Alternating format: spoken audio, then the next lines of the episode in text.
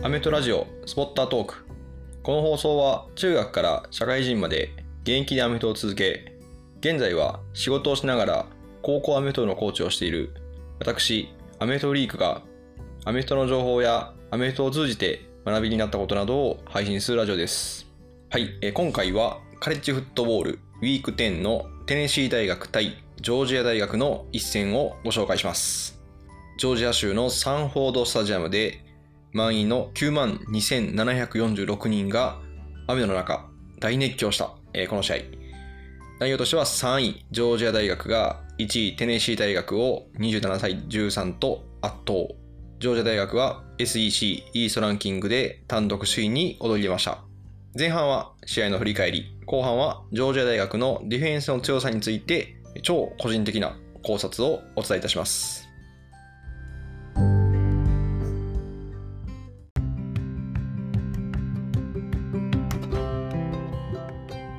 えーまず試合の流れなんですけども最初に先制したのはテネシー大学、えージョージアがファンブルしたボールを奪って3点のフィードゴールを追加します。対するジョージアは2回目のドライブでクォーターバックのステッソン・ベネットの13ヤードのタッチダウンラン。これを決めて7対3となりました。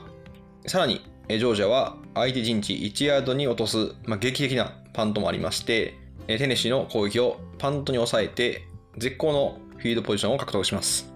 その、すぐの攻撃で、ベネットはラット・マコンキーに37ヤードのタッチダウンを決めて14対3としました。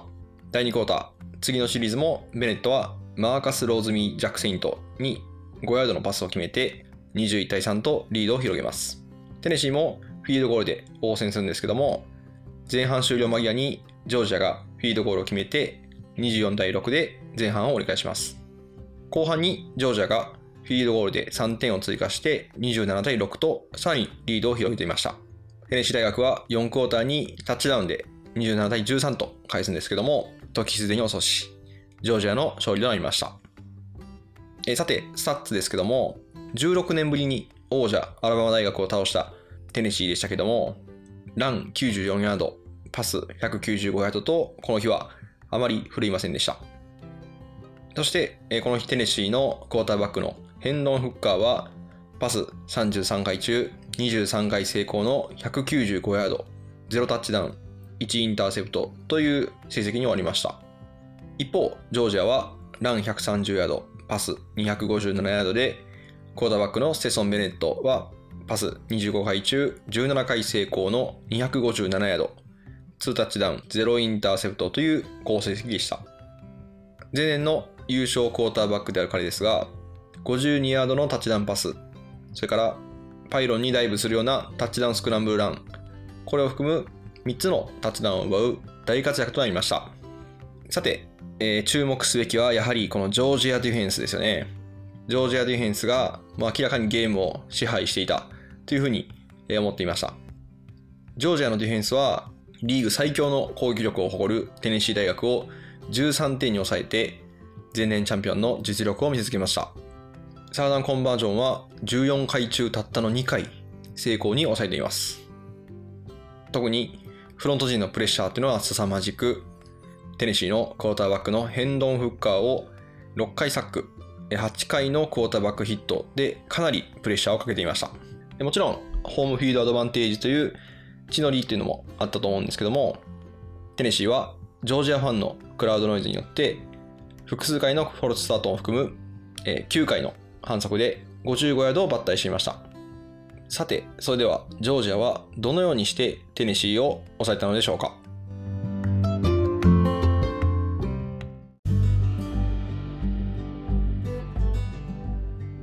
それでは、えージョージアはどのようにしてテネシーを抑えたのでしょうか？もうこれは私アメフトフリークの、まあ、完全なる個人的な見解になるんですけども、まず、ジョージアのディフェンスを説明する前に、テネシーのオフェンスの狙いについてご説明します。テネシーオフェンスの特徴は、ショットガン 2x2 体系で、レシーバーをサイドラインの近くに配置した、かなりフィールドを横に広く使った超ワイドスプレッドオフェンス。これが特徴的です。これをするメリットは3つあると思っています。1つ目は、ディフェンスがどこに人員を配置しているかっていうのを把握しやすいという点です。センターがスナップする前に、クォーターバックはディフェンスを見て、ワイドレシーバーに対するディフェンスバックの人数がもし少なければ、そちらにサイドスクリーンを投げたり、タックルボックスっていうボール付近を守る人数が少なければ、ランをコールすることで、常に人数勝ちをすることができます。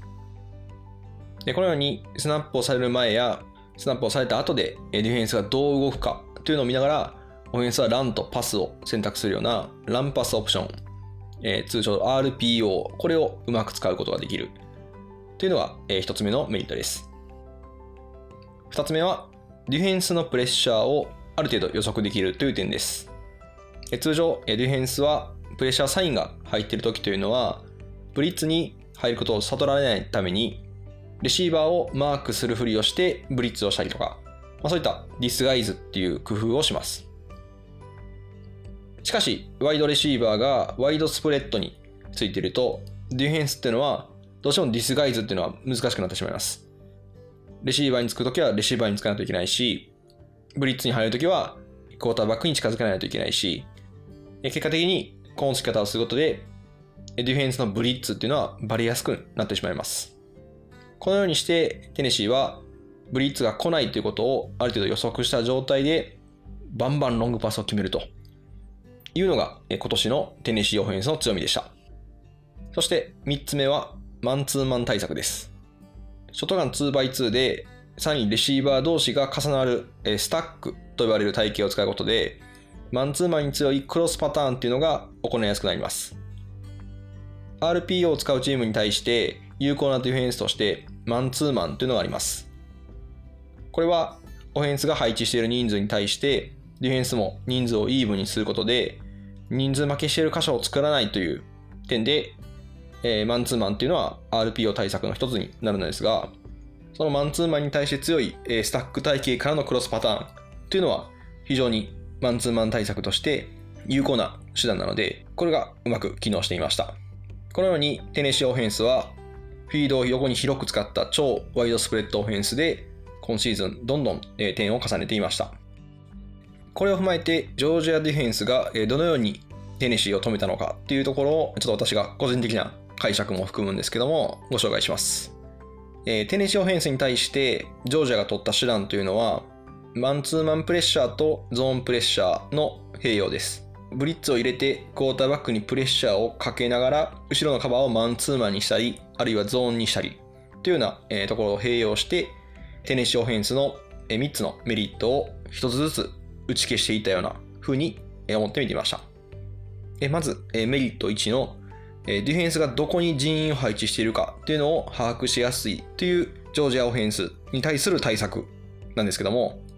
これは、まあ、シンプルに RPO に対する対策ってことなんですけども、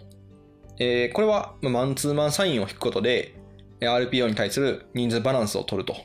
いうのが一つの対応策となります。前半に関してはタックルボックス付近にいるラインバッカーの人数を減らして若干パスに人数を割いていたようなそういうふうに見えました。で、えー、マンツーマンサインを引くことで、ランニングバックを見る選手とクォーターバックを見る選手っていうのをこう担保して、えー、万が一クォーターバックが走っても、えー、止めることができるというような、意図もあったんじゃないかなと思って見ていました。まあ何より RPO 対策に対してはマンツーマンというのを有効的に使っていました。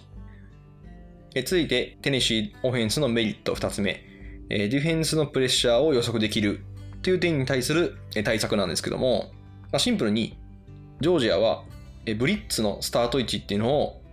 もう下がった状態でやっていました。これは、ま通常ブリッツをする選手というのはスクリーンメージラインの近くから、まスタートしようとするので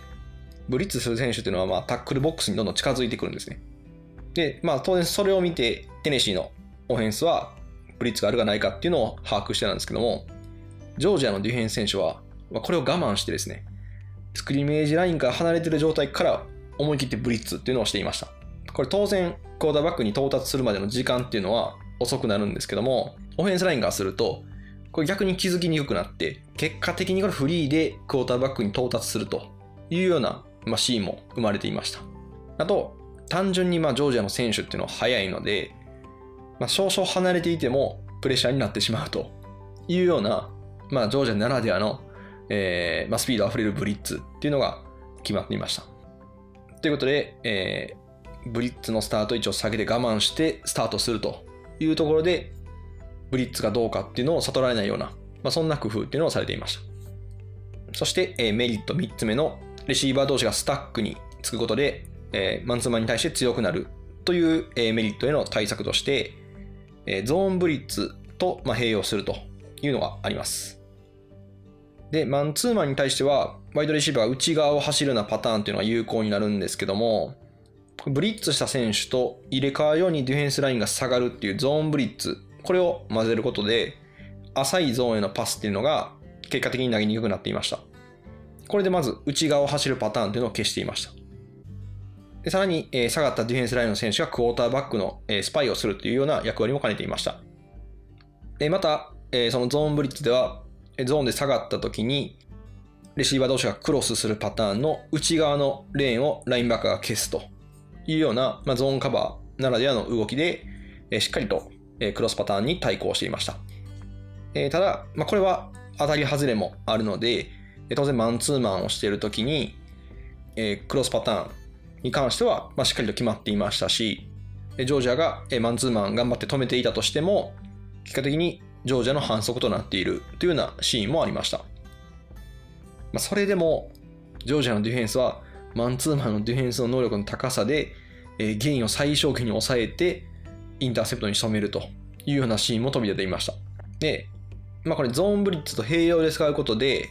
やはりオフェンスとしては、えまあ、ゾーンもあるんだということで、なかなかこう、的を絞りづらくなると、えーところがあるので、このゾーンブリッツとマンツーマンブリッツを併用で使っていたっていうのは、まあ、かなり大きかったんじゃないかなと思って見ていました。以上が、えージョージアディフェンスの、えー狙いで、えーテネシーのオフェンスの、えーメリットをうまくこう消すような、えーディフェンスっていうのをしていたように見えました。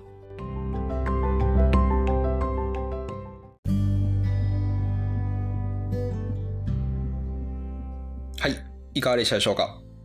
今回はテネシー大学対ジョージア大学の一戦、そしてジョージア大学がどのようにテネシー大学を抑えたのかに対する私の個人的な見解についてご説明しました。テネシーはこの試合でいっぱいがついてしまいましたが、まだプレーオフに出場する望みというのは残っています。残り3ゲームを勝ち切ることが大前提で、あとは他のチームがどうなるかっていう動向次第です。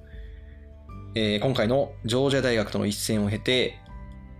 テネシー大学の監督、ジョシュ・ハイプル監督がどのようにチームを巻き直してくるのか、そして他のチームの動きはどうなるのか、ジョージアはこのまま勝ち上がっていくのか、今後のカレッジフットボールもますます目が離せませんね。